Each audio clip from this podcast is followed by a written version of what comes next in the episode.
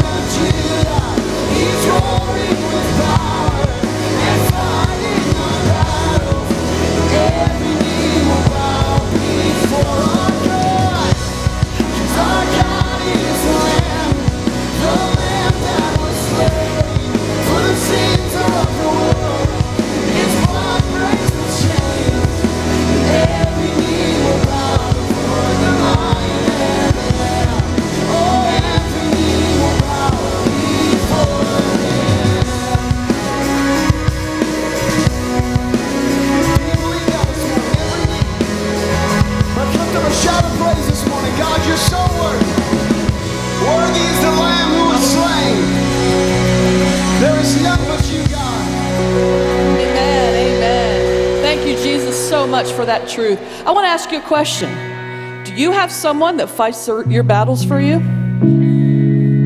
Can you imagine life without God? The fact that He can look out for us, He can pave the way for us, He can fight any battle that you are going through today.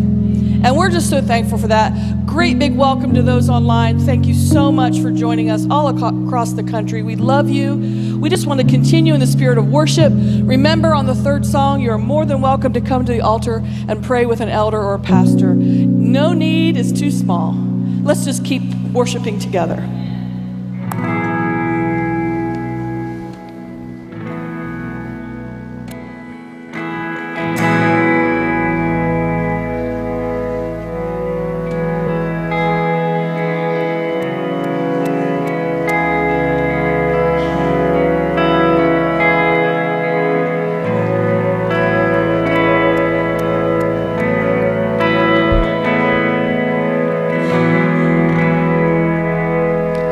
enfants.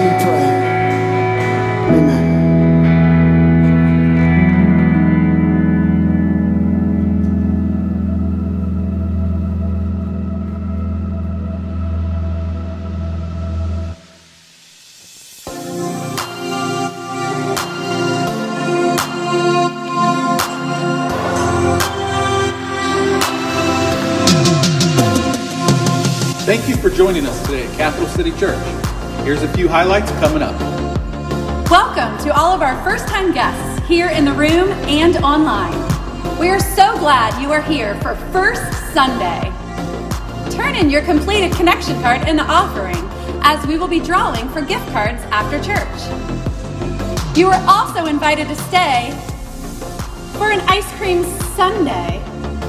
Can you never wait until it's time? We hope you will choose Cap City as your church family.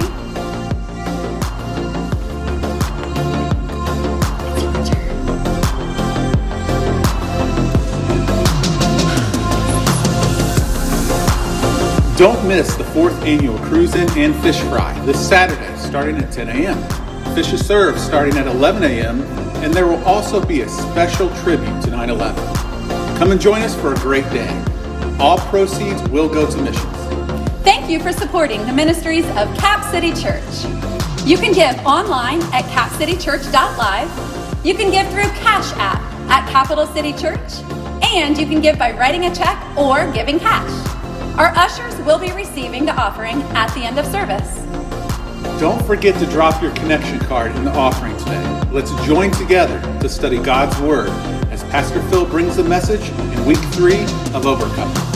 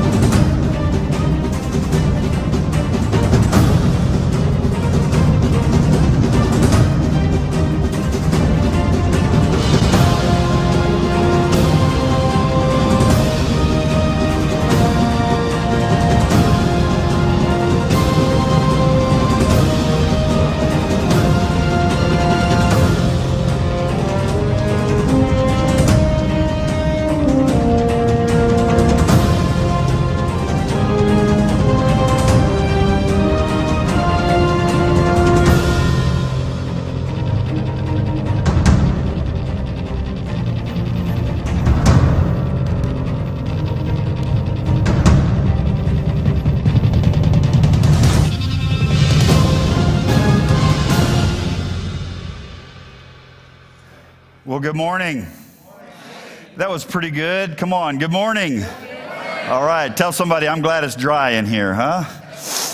I tell you, it has been really a great, great weekend. And boy, I thank God for the wonderful, wonderful spirit of worship this morning. Can we just give God a praise this morning for his presence here today?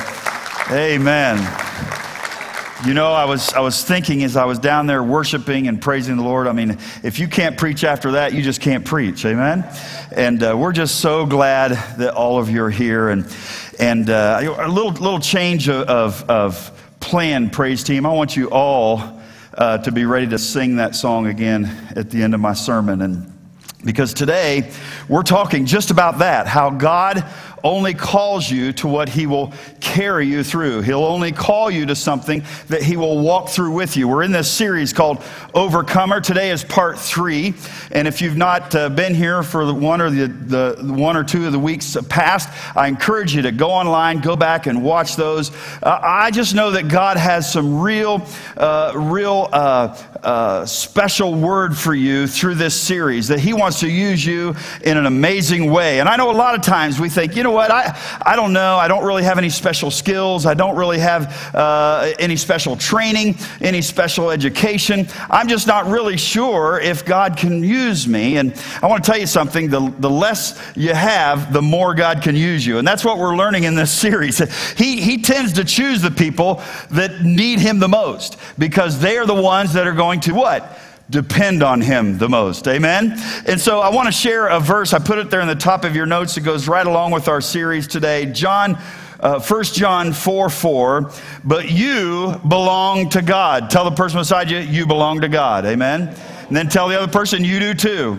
We just need to establish that right now. Okay, you belong to God. Watch this. My dear children, you have already won a victory over those people. Now, you have to understand what he's talking about. He's talking about false prophets. He's talking about uh, teachers who, who will try to uh, get in the way of God's call. He's talking about the, the, those that are our enemies, talking about those that are trying to stand in your way of doing what is right.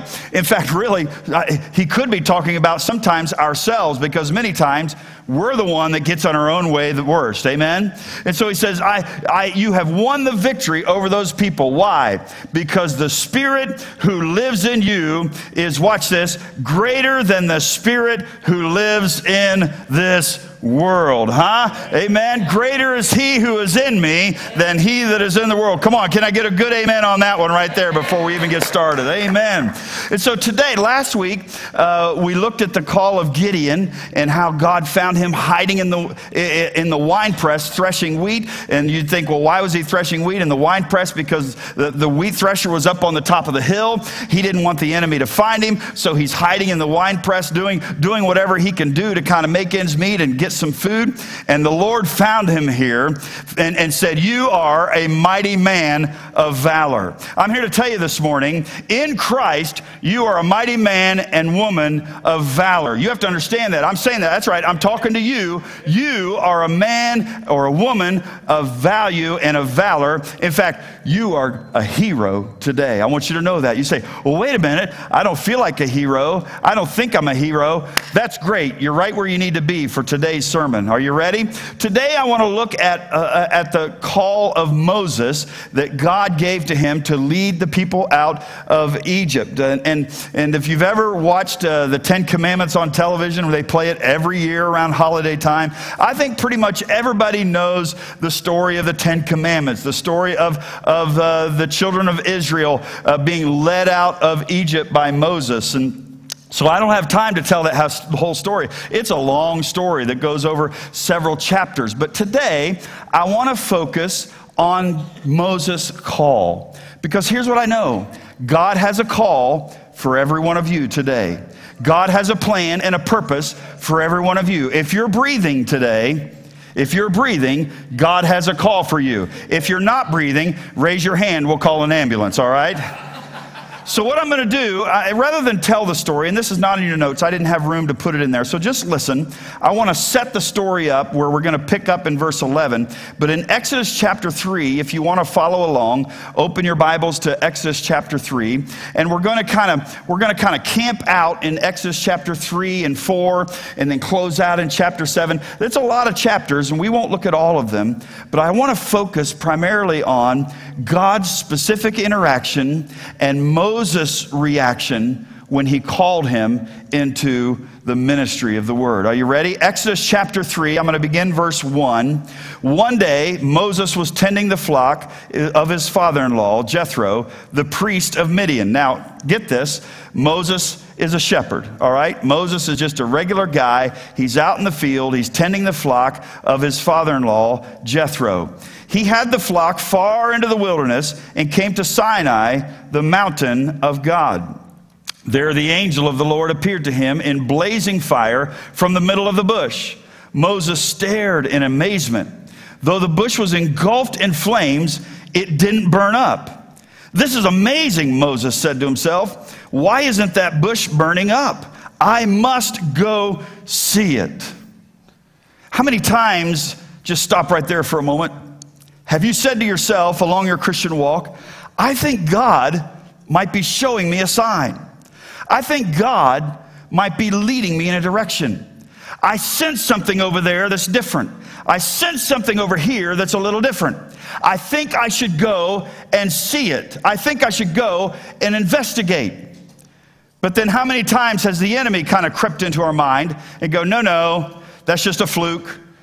Bushes burn all the time out in the desert. You know, that, that just happens. Don't worry about it.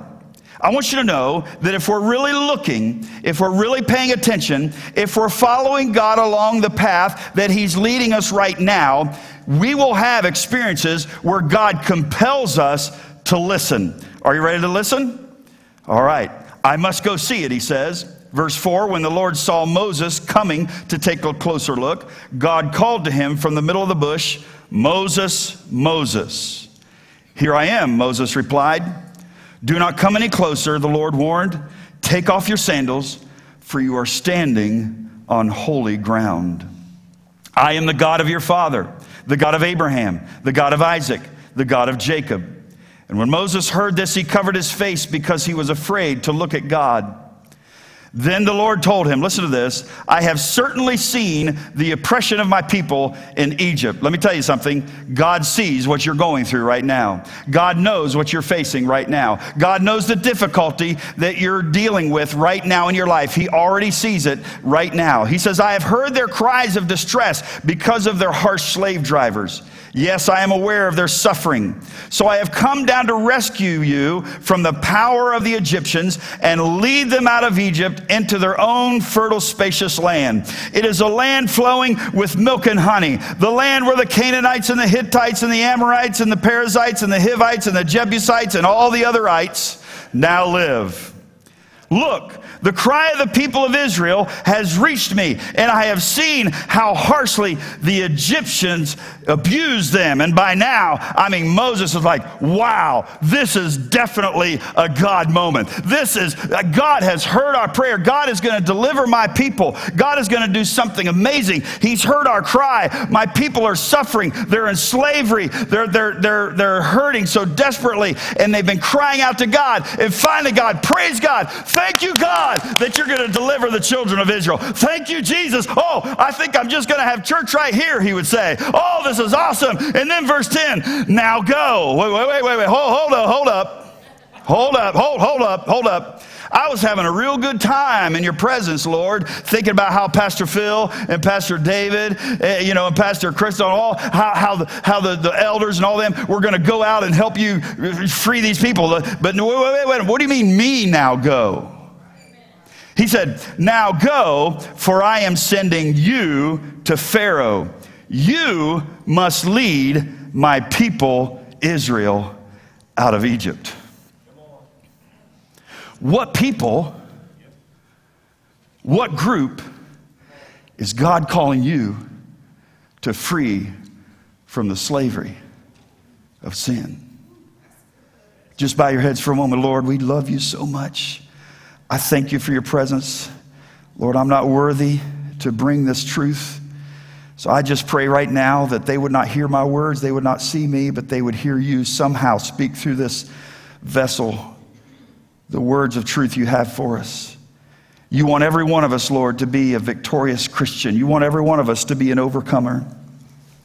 And Lord, really, that's only going to come when we answer the call that you have upon our life.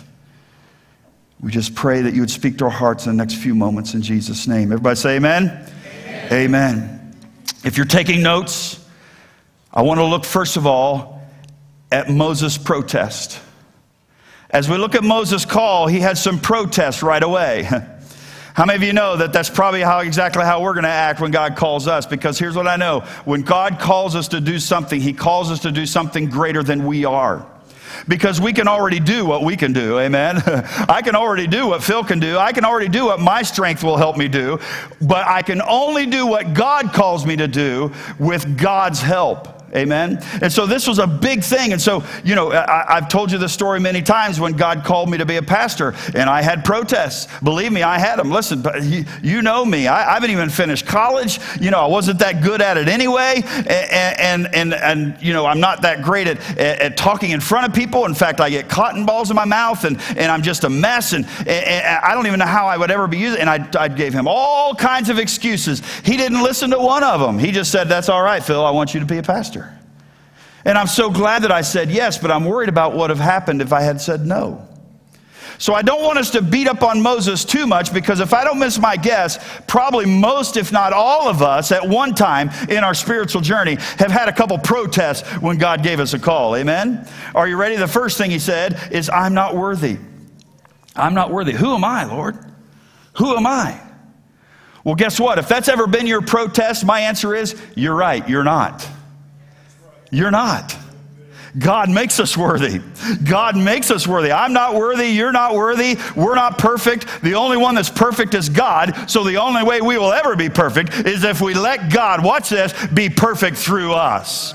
So he wasn't lying. Listen, he was telling the absolute truth. You're right, Moses. You're not worthy. But that was the first reason, first excuse he had. Who am I? Look at verse 11. But Moses said to God, Who am I that I should go to Pharaoh and that I should bring the children of Israel out of Egypt? Who am I? I am nobody. And God said, That's right. That's why I'm calling you. His second protest was this Lord, I'm not equipped. I'm not equipped. I, what will I say? I don't have any degrees. I don't have any training. I, I, I, I've, never, I've never done this before. I, I have a difficult time leading these sheep. And you want me to go lead a, a million plus Jews out of Egypt? Really? Come on. Verse 13. Then Moses said to God, Indeed, when I come to the children of Israel and say to them, The God of your fathers has sent me, and they say to me, What's his name? Then what am I going to do? Then what do I say? Then how am I going to do? I, you know, should I have a lesson? Should I have an outline? Should I take my pad with me? You know, should I study? Should I look into some into some some uh, uh, commentaries and and get some definitions? You know, and and should I study for a few years? No, no. God said, Here's all I need you to do. Just say, I am who I am. Just look at them and say, The God who has called me says this. This is all you need to know. He is I am who I am, and He's come to deliver His people out of Egypt. You know, it's okay to admit you don't have all the answers. Come on. It's okay. In fact, tell the person beside you, you don't have all the answers. Just tell them they need to know that. And then tell the other person, you don't either, so we're, we're even. All right, we're even. We're even. All right, on the count of three, I want you to look at me and say, Pastor, you don't have all the answers. You ready? One, two, three. You're right, I don't.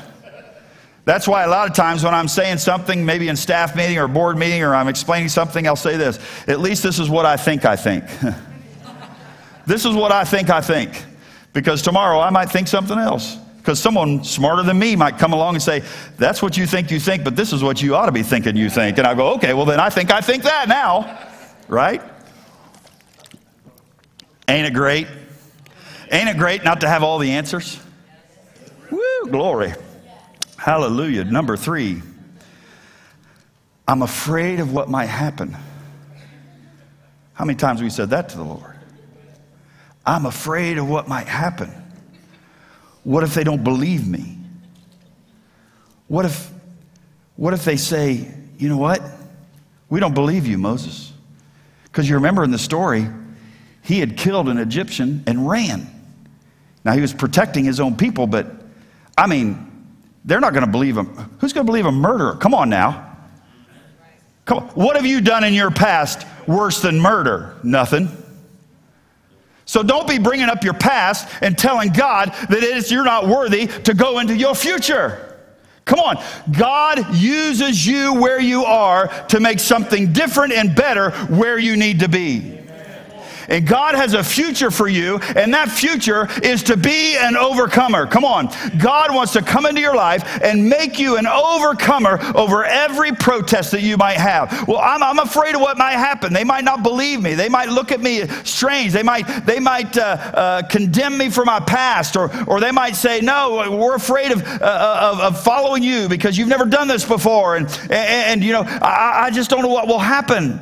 Look at verse 10. Then Moses said, or, or verse, verse 4, uh, verse 1, chapter 4, verse 1. Then Moses answered and said, But suppose they will not believe me or listen to my voice. Suppose they say, The Lord has not appeared to you.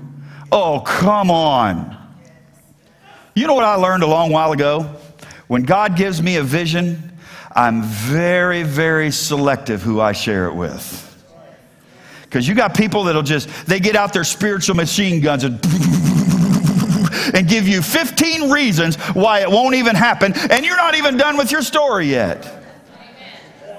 Come on now. Church, we need to look at them and say, all right, okay, if that's what God told you to do, you know what I'm going to do? I'm going to believe it with you, and we're going to trust God to make it happen because you know, and look at Him, because you're not worthy enough, you're not smart enough. Let God do it, and He can do it in your life. Come on. And I believe that God has something great for every one of you. So I'm going to I'm going to steamroller all of those critics that have been telling you to not answer God's call. I'm just going to blow them down and blow them behind me. And I'm going to tell you if God's calling you to do it, God can help you do it. Amen. And we're just going to believe it in Jesus. That's right. Come on, give a good amen on that. I believe it. The Lord has not appeared to you. What are you talking about? God's not calling you to leave South Florida and go live in Columbus. What are you talking about? Oh, yes, He is. And if I don't go, I'd be afraid of what happened if I didn't follow God's call. And that's true every time God calls me to do anything. And then, number four, if you're taking notes, I'll make a fool of myself. Now, this was my prayer to the Lord Lord, you've heard me. It ain't pretty. I, I, I, make a fool of myself, Lord. And up that time, up until that time, I had preached one time. When God called me to pastor, I was in my early 20s, and I had preached one time when I was 14. And it was because my grandma was the pastor of the church, and she asked me to preach, and I couldn't tell her no. And thank God it was on a Sunday night she wasn't the pastor, I guess, at that time. She was, she was uh, uh, just one of the leaders, but, but uh, she told the pastor, my, my, my grandson needs to preach. And so on Sunday night in Peebles, Ohio, I preached my first sermon. And I said, Lord, what do you want me to preach? He said, Well, just preach what's on your heart. So I started in Genesis 1 and I ended in Revelation. Why are you laughing at me? This is my first sermon. I was very excited about this. It lasted 45 minutes. I have no idea what I said. And when I walked off the platform, I said, Lord, please don't ever, ever, ever, ever, ever, ever, ever, ever, ever ask me to do that again, please. Please. And I'm in it went into college and we were in song, you know, singing groups and, and I sang bass for the quartet. And, and uh, so we would take turns saying things between songs and I always had my turn. And so when it was my turn, I would talk and I would have it all framed and all ready what I was going to say. And by the middle of it, the cotton began to build up in my mouth. And then there's little. Have you ever spoken publicly when that little does that right in the, right in the middle of us, of, of, like that? Like, where did that come from? I, I don't even know where that is. I'm not swallowing just my Adam's apple decided it was going to come up into my mouth, right? And I'd be sweating profusely, and, and I was a mess. I was, Thank you, Lord, that's done. Just let me sing another song. That was my conversation with the Lord. I, you, Lord, you know I will make a fool of myself, right? He said, Yeah, I know that. but it's okay. I'll be there for you. Couldn't have been a better church. East Enterprise, Indiana, a little Wesleyan uh, church in East Enterprise, Indiana. Uh, there was about uh, uh 20 people there or 25 people there when I started pastoring, or 18 to 20, something like that. And, and, and uh, when I began to preach, they would listen and they would care and they would love me and they would come up to me and they would lie and say, good, pre- good uh, sermon, pastor. And, and I just loved it and I forgave them. Thank you for lying. You're still a believer. Thank you. And anyway, they were just really nice nice to me. One time while I was preaching, this guy walked in. He looked like he looked like Moses, actually. White hair, white beard, had this big Bible and another book. I, I, I figured out later it was a commentary. He come in and he sat back in the back row and, and he would listen very intently to my preaching. And the whole time he's thumbing through his Bible and he was writing with his pen like that. And I go, oh no, he's going to fix me when this is done. He's going to tell me, well, that was wrong and that was wrong. That was see, I told you, Lord, this was a really bad idea. You ought to call Moses to be the preacher of this church. I'm not the preacher of this church. And so I went back to the back, and sure enough, he makes a beeline to me. He puts out his hand. He tells me his name. He said, I just want to, I just want to have a conversation with you when everybody's gone, if that's okay. I said, Yeah, sure, that'd be great. I, I just can't hardly wait to hear how bad I did on my sermon. And you know what he did? He said, Pastor, I tell you, I really appreciate your sermon today. What you said was great. And when you said this, I thought of this. And I went to this scripture and I wrote this down and I circled it, this Bible. And I said, We hold on just a minute. My, my office was just right off to the right.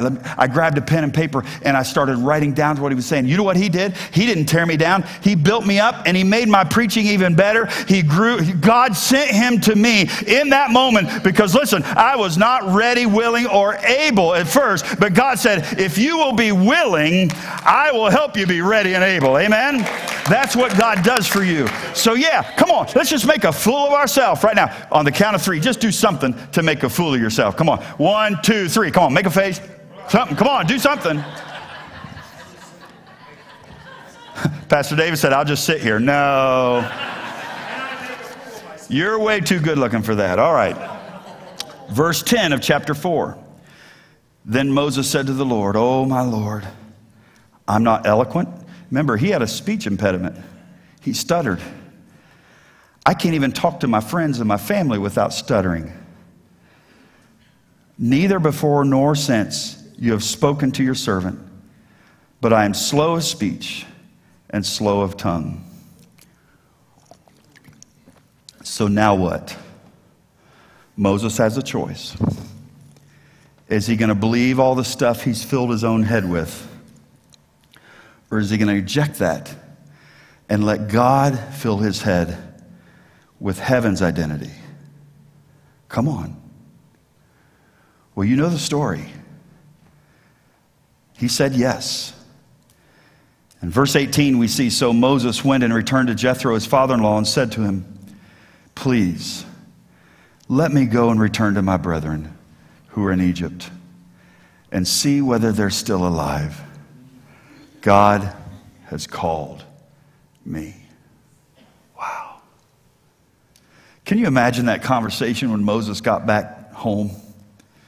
They're sitting around the campfire that evening, and you may wonder how I know there's a campfire. It's because I've watched The Chosen. They've always got a campfire. If you really want to get spiritual and be biblical, put a campfire in your backyard. And they're sitting around a campfire, and Moses starts sharing his story. Yeah, I was out there and, and I saw this burning bush. And they go, Yeah, okay, there's burning bushes. It's the desert. We get it. Yeah, but it didn't burn up. Well, what do you mean? It just kept burning. And it just kept burning. I mean, it should have been done, and it kept burning. And the bush was still there, and it kept burning, and it kept burning. They said, No, wait a minute. Somebody take his, take his fever. I think he might have COVID. I'm not sure. I, something's wrong with that guy. Take, have, did you wear sunblock today? No, no, I'm serious. It happened. And God spoke to me from that bush. Can you imagine how awkward it was for Moses to tell this story? A burning bush wouldn't go out, God's voice calling me, and that's not the end of it, to deliver the children of Israel from slavery under Pharaoh's reign. You know what I love about this story? Jethro didn't say, Oh, God didn't say that. He said, Let me go. Let me go. Moses had to learn some things in this process. And this is what I want you to learn today because if I don't miss my guess, we've all had one, two, or maybe all of those protests when God comes and gives us a call. So Moses had to learn some things. Are you ready if you're taking notes? Moses had to learn the difference between pretending and practicing. You see, I believe that we have to practice who God has called us to be. Because here's what I, here's what I said to the Lord. If I get up there and preach, I'm just going to be pretending because I don't know what I'm doing and I'll just be making a fool of myself and I, it, it, they'll, they'll see through me. They'll know that I'm not eloquent. They'll know that I'm not educated. And God said, no, no, I want you to just get out there and practice what I've called you to be. And if you're worried about this whole concept, it's okay because every expert in the medical field, to my knowledge, is still practicing. Hello. Come on. You get it? Every doctor, what do they do? Well, I practice medicine. Well, I hope you get it sometime. Let me know when you do. I'll be there. Amen.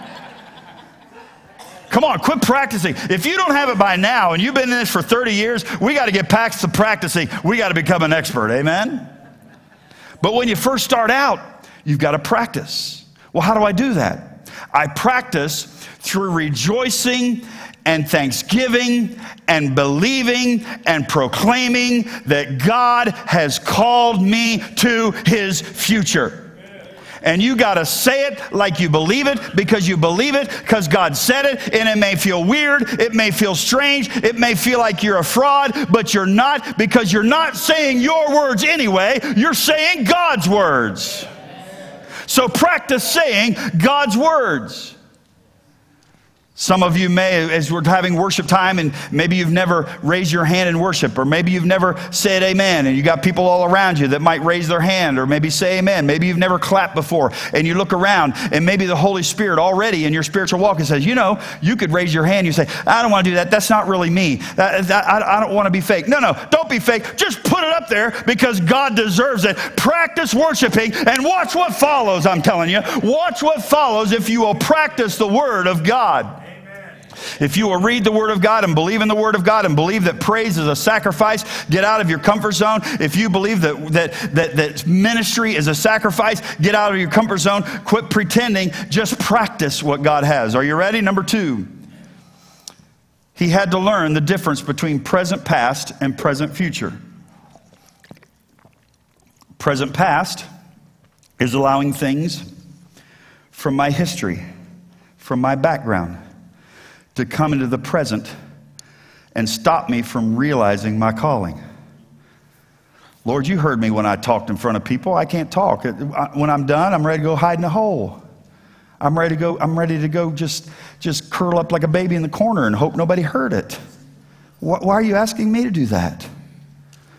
Because I need you to. Okay, but why? Because I need you to win souls for Christ and lead people to the Lord and help them grow in their faith. Yeah, but why me? Would you just trust in me with all your heart? Would you quit trying to lean on your own understanding? But would you just follow my call and give me praise? And I'll show you how. That's Bible right there in case you didn't recognize it. Let me tell you what the cross does. The cross will set you free from your present past. The present future is where God, oh, watch this. where God is, like I said last week, is already in your future. And you're already in your present. And He's walking towards you and say, I've been there. It works. Come on. Let me show you. I've been there. There's souls to be saved. There's lives to be changed. There's hearts to be mended. I've been there. I live there. I've seen it. Come on. Come on. Come on with me. I got this. I got this. Let the past be the past. Don't let it hold you back. Come on. Come on. I got this. Hold your hand. Hold my hand and I will bring you through to the future. And he had to learn that. He had to learn that. He had to know that God was going to be the helper that he needed to make it. And then the next one, he had to learn the difference. Oh, I love this between baggage and luggage. Big difference. The enemy wants you to have a lot of baggage. The enemy wants you to hold on to all that stuff that happened to you in your past. He wants you to get bitter about it. He wants you to hold on to it and, and lose sleep over it. He wants you to hang on to it and, and, and just, and just kind of caress it and make it yours. And he, in fact, he wants you to think that it feels good when you're feeling bad. Have you ever met somebody you, you think the only way they ever feel good is when they're feeling bad? Huh? Don't, don't point at them. Don't nudge anybody. Come on. You're going to get me in trouble now.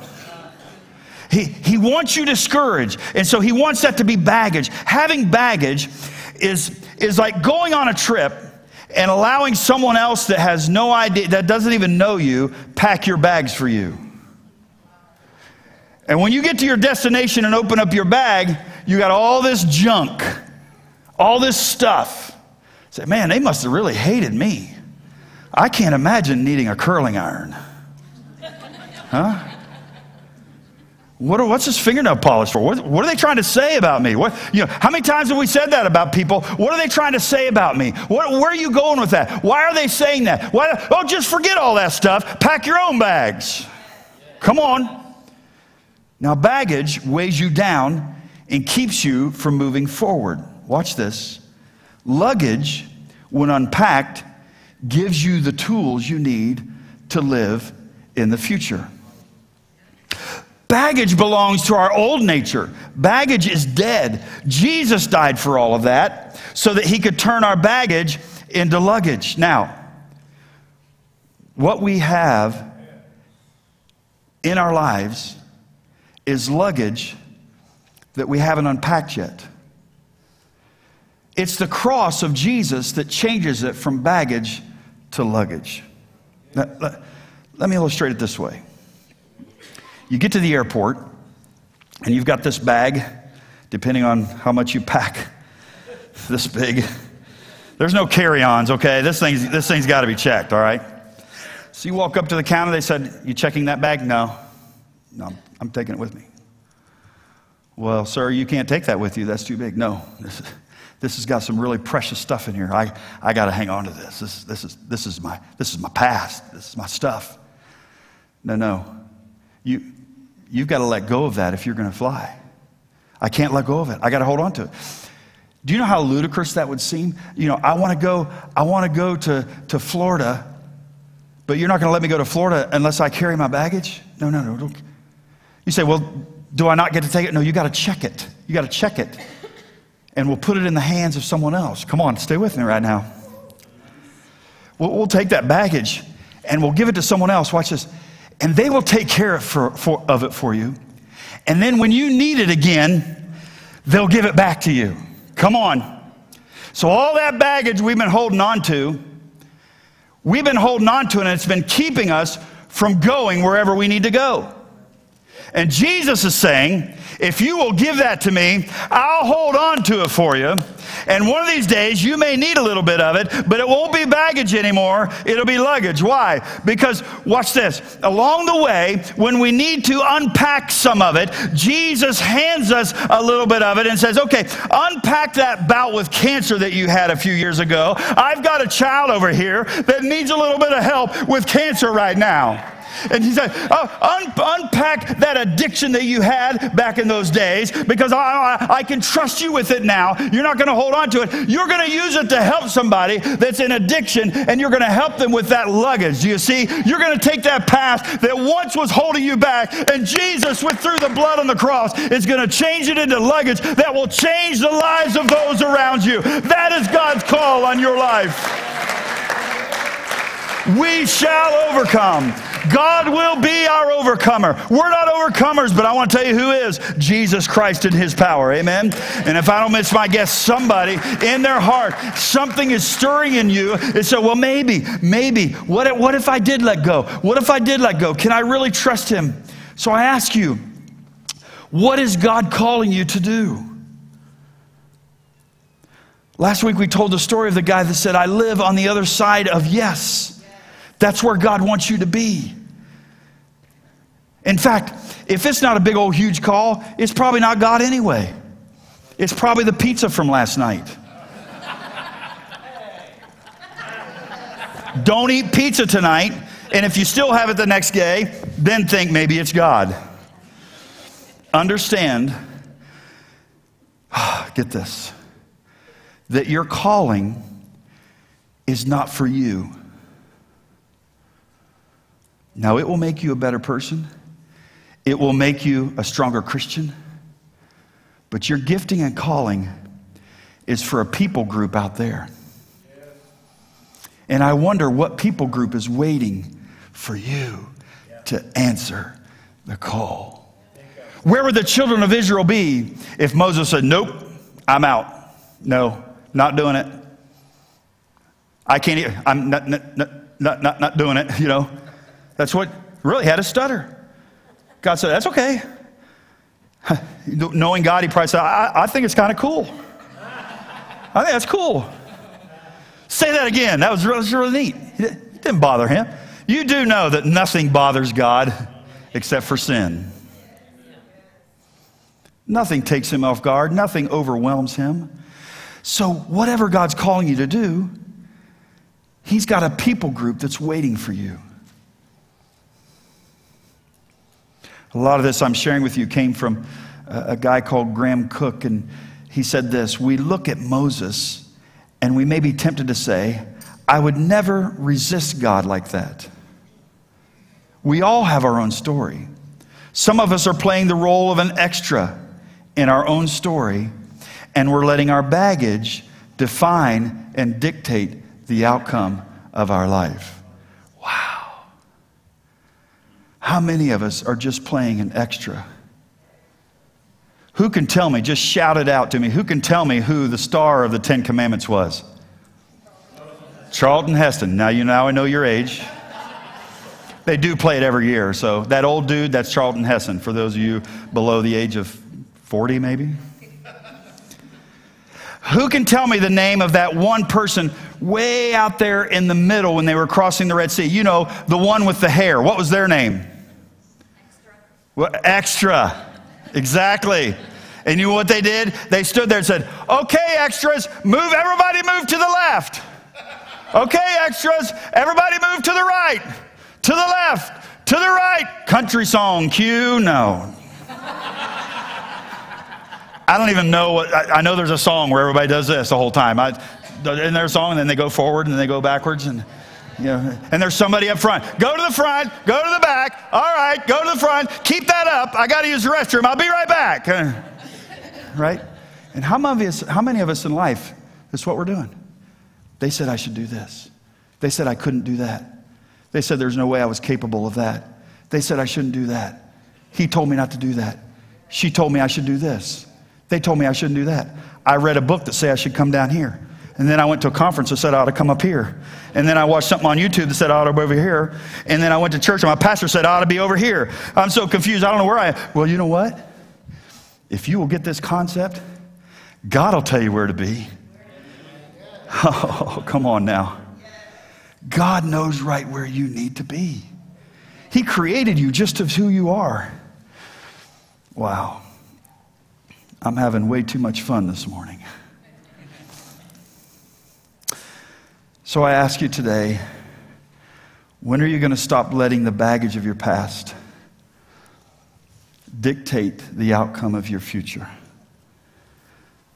When Moses finally settled all of these issues, I want you to look at verse or chapter 7 in Exodus. If you got your Bibles, open to chapter 7.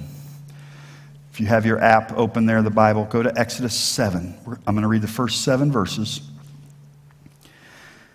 And I want you to see what happened when he finally settled these issues. So the Lord said to Moses, See, I have made you as God to Pharaoh. Now, God wasn't saying that Moses was going to be a God or that he was a God. He said to Pharaoh, You're going to be as a God. Because he's going to look at you and say, How in the world did this shepherd dude from the desert, how in the world did he conquer me? How in the world did he outsmart me? He will think Moses must be some kind of God. He's, he's, a, he's a more powerful version of me. That's what God is saying. You will be as a God to Pharaoh, and Aaron your brother shall be your prophet. Verse 2 You shall speak all that I command you, and Aaron your brother shall tell Pharaoh to send the children of Israel out of this land. And I will harden Pharaoh's heart and multiply my signs and my wonders in the land of Egypt. But Pharaoh will not heed you, so that I may lay my hand on Egypt and bring my armies and my people, the children of Israel, out of the land of Egypt by great judgments. And the Egyptians shall know that I am the Lord when I stretch out my hand on Egypt and bring out the children of Israel from among them. Then Moses and Aaron did so. Don't you love that? Sort underline that line. Moses and Aaron did so, just as the Lord commanded them. So they did. And Moses, watch this, was 80 years old and Aaron 83 years old when they spoke to Pharaoh. So if you're 80 years old, it's time for you to get busy. God's given you a call. You're never too old. You're never too young. God's got a call for your life. Quit making excuses. I want to tell you something. There is such an incredible blessing on the other side of God's call. I can't tell you, but I can promise you it's going to happen. I can't tell you what it's going to look like. I've not been there. But I can tell you what it's going to feel like. And there's nothing like it to be in the center of God's will and know that you've answered His call and watch Him work in your life. There's nothing like it. So as the praise team comes, I want the whole team. We're going to sing that third song again. I just believe that God is calling and stirring hearts this morning to do something, to do something to show that I'm going to live on the other side of yes. Here's those three things in your notes. In order to follow God's call, I have to see it. I've got to see it. I've got to look into my present future, not my present past. Secondly, write this down I've got to own it. This is mine. It's not pretending I'm going to practice it. This is mine, and I'm going to practice it. I'm going to do it in faith. Even if I don't feel like it, I'm going to do it. And then, number three, you've got to steward it. That means I'm going to turn my baggage into luggage. And I'm going to steward my past, all of my hurts, my habits, and my hangups. I'm going to turn it over to Jesus because God is calling each of us to answer the call. I want you to stand for a moment.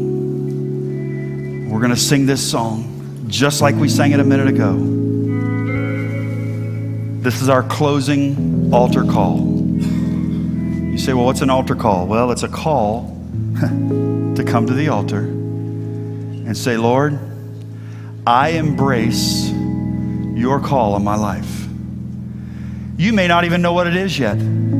That's even better because God's going to show you if you're willing to listen. Maybe He's been showing you what your call is and you've been resisting. It's time to let go and live on the other side of yes. Maybe, perhaps, just this morning, the Holy Spirit has stirred something inside you. This is what I have for you, son. This is what I have for you, daughter. It's time to say yes. I'm going to get out of the way and we're going to start to sing. I hope, I trust that we will stand out and step out and say, Yes, Lord, I will answer your call, whatever it may be.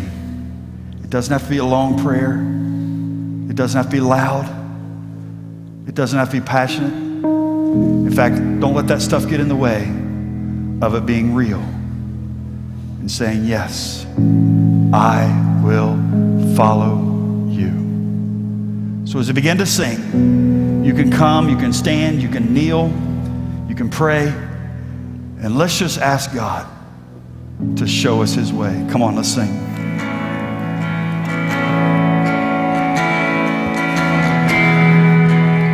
Sing, He knows. He knows my name.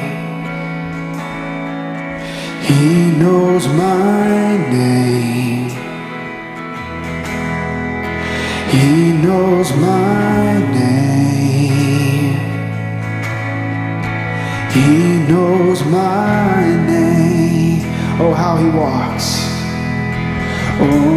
how he walks with me.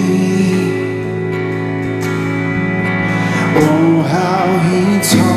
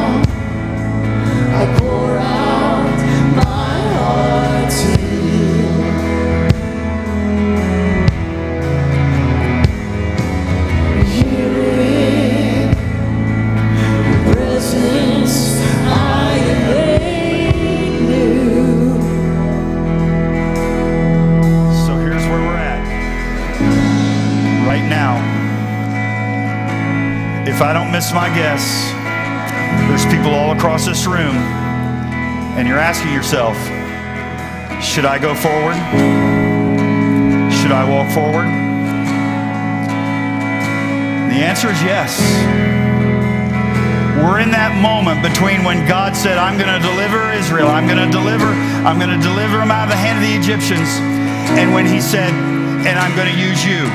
So I want to tell you something. If you really understand what God is saying today, there should not be room around this altar. Because this is something every believer needs to come to every point. Whether you've already answered the call or whether God's calling you to answer the call, I just want us to say, Lord, I surrender you. If it's time to re up your surrender, we need to pray. If it's time to just say for the first time, we need to pray. I don't know what we're worried about, but I want to tell you something. Quit worrying about what people will think. Quit worrying about what God might ask you to do. We serve a great big God, and He's going to call you to do great things. And I'm going to say, before this service is out, I know there are several people that are just waiting, itching, asking, wondering, should it be me? Should it be? My answer is yes. My answer is yes. My answer is yes. Come now. Answer the call. This is your moment. Ask God, will you be, will you show me your way? Come on, let's sing it a little bit more. I'm going to give you an opportunity,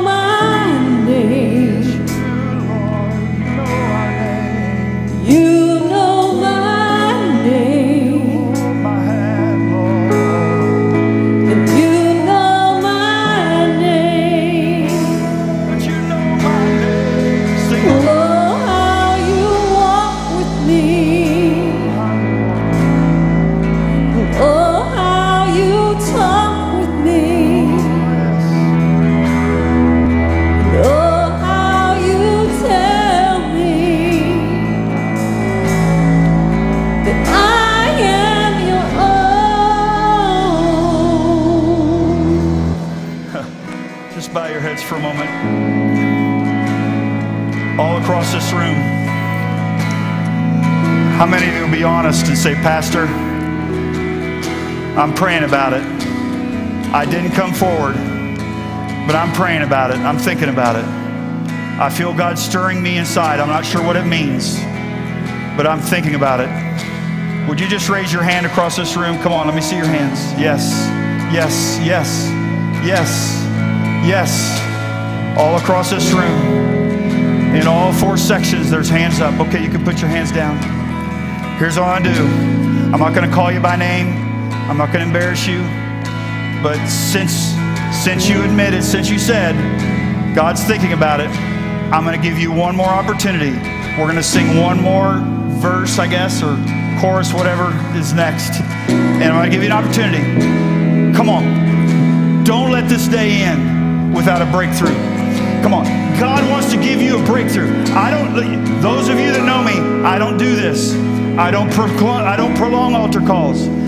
I, I just feel like this is a time, this is a moment that I feel we should not pass up. You say, well, what's the significance of walking forward? If you walk forward, you can't convince yourself when you walk out those doors that you didn't say yes because you stayed in your seat. You don't have to say anything, you don't have to pray anything. Just take the walk. Just take the walk and go back to your seat. Just take the walk and say, Yeah, Lord, I walk to your call, whatever it is. You may not know what it is today or tomorrow or next week. Doesn't matter. Come on, church. Just take the walk. Just take the walk and let God do the rest. This is it. This is it. Our last rendition. This is it. If no one comes, that's okay. We're going to close out. But I want to give you one more opportunity. If you have not already walked up, I'm going to give you an opportunity to do that. Come on, team. Sing one more time. Thank you, Jesus. Sing He knows my name.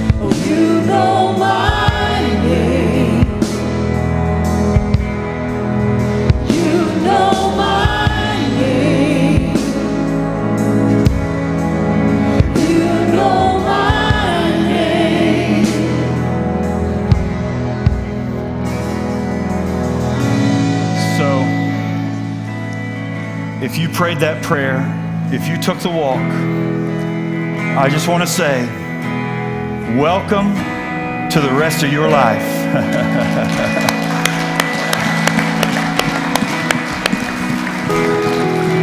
this is, this is the great adventure. God has something great in store for you. And I just want to pray over all of you right now, and then I want to give you a little instruction. I know we've gone a little long, but I want to tell you something. 10 years from now, we won't remember the service, we won't remember the sermon, but we'll remember the moment that we said yes. Lord, I thank you for every person today that by the grace of God, in faith, have stepped out to answer your call in their life, whatever that might be. Lord, I know it's going to be a great big call, and I know you're a great big God, and I know you will help us rise to the great big task because you're just that awesome. And I pray, Lord, that we would just seal in our hearts this very moment 11:55 a.m. on Sunday morning, September 5th, 2021 is the day that I said yes that God would call me into my future. Lord, hold our hands. Lead us into the future. You're already there. Show us your ways and your path. We trust you for it. I pray a blessing. I pray today would be over and abundantly blessed for those that say yes, just as a way to seal in their hearts that you've got this. Oh God, double their blessing today in a mighty way. I pray, Lord, they just have a hard time even going to sleep tonight because of how blessed they are and excited they are for what you have in store for them. And I know you're going to start showing them. Maybe you already have what that is, and they're going to rise to it by the help of the Holy Spirit to do something great and mighty for the kingdom. I believe it with all of my heart, and I trust you for it. In Jesus' name, amen. Amen. Now do this for me. This is a very key and important prayer that you prayed today. The first time I really prayed a prayer like this was at an altar in Hobe Sound, Florida, back where I grew up. And I just laid it all on the altar. I just said, Lord, whatever you have. I had no idea what it was. I, I didn't even know I was going to be a pastor. It's a good thing. I might not have prayed it. no, I would have. I was serious. I was serious. That altar is still there. Pastor David, this altar still, Pastor David got saved at this piece of wood. No, I'm talking about that particular piece of wood right here that was up on, right there. It was up on in another church, Reeb Avenue. Come and point it to us. Come on. You say, what are you doing this for? I'll tell you why. You know what David can do? He can go point at the very spot where he was kneeling, right there where that box is, when he gave his life to the Lord. Right there. And you know what I do sometimes? That altar is still in Hobe Sound. When I go back home and visit my parents, sometimes I'll go back into that church when no one's around. And I'll kneel down at that same altar in that same spot. And I'll say, Lord, I still do. I still do. I still do. So remember this because when you leave here, you turn the radio on, and regular life hits you, the enemy's going to say, ah, that was nothing. That was just emotion. No, no. I got two words for you it's real. Come on. It's real. Come on, say that with me. It's real. It's real. And if you start getting discouraged and you begin to question, there's nothing there's nothing special about this piece of wood other than when God shows up according to our scripture, he makes it what? Holy ground. So when you're beginning to doubt what God did in your life today, or last week, or the week before, or any time that you've come to this altar or made a decision, I want you to just come back in here. If you've got to do it to prove the, to the to the enemy that you're serious, come on, just take your shoes off and stand on holy ground. And remember, God called me right there, and I'm never going to forget it, and I'm never going to go back on it. Drive a stake in the ground and believe it. Believe it. And I want to tell you something. I may not be here in person, but I'm here in spirit, and we're always brothers and sisters. And I'm not far. You can't get away from me. I'm not going that far. And I'm going to check up on you. I'm going to make sure you're doing what you said you was going to do. And God's going to do great things in Capital City Church. Come on, I believe it. He really is. Come on, you can do better than that. If you believe it, Now, I've done what they say you should never do. You can't preach over 20 minutes, Pastor, you lose them. So take that first 20 minutes I said, use it for God's glory. But I'm sure glad we stayed. Amen. Pastor Crystal's coming. I'm going to ask the ushers to come at this time. She's got some really amazing news she wants to share with you. It has to do with ice cream.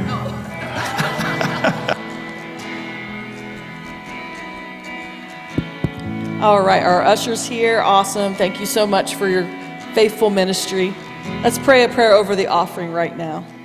Dear Lord, we thank you so much for what you've done and are continuing to do in Cap City. Thank you for those who give to this ministry. Lord, without them, there's no way we could move forward.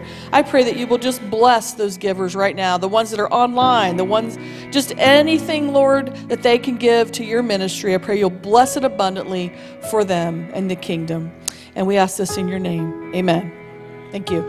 Um, so, again, it's First Sunday. We're having sundaes on Sunday, and they're ready. As soon as the ushers have made their way to the back, um, you are more than welcome to come up and get ice cream sundae. But please make sure that you put your connection card in because we're going to do some drawings for some gift cards. If you don't have a connection card, I believe there's some maybe back at the Welcome Center. Oh, yep, Connie's got them right in her hand. So if you need to go grab one so you can enter your name for the gift, uh, the gift cards, that would be great. Um, our kids are having their own ice cream party right now, so you don't have to go get them. You can just make your own ice cream sundae, have some great adult fellowship, and the kids are having a blast in the kids department. So we're going to start that very, very soon. And I pray that you'll stay and just have a little sweet fellowship. I know it's weird to have ice cream before lunch, but I, I think there's always a good reason for ice cream, okay? 24 7, all right? Thank you so much for coming today, and we'll get started real soon.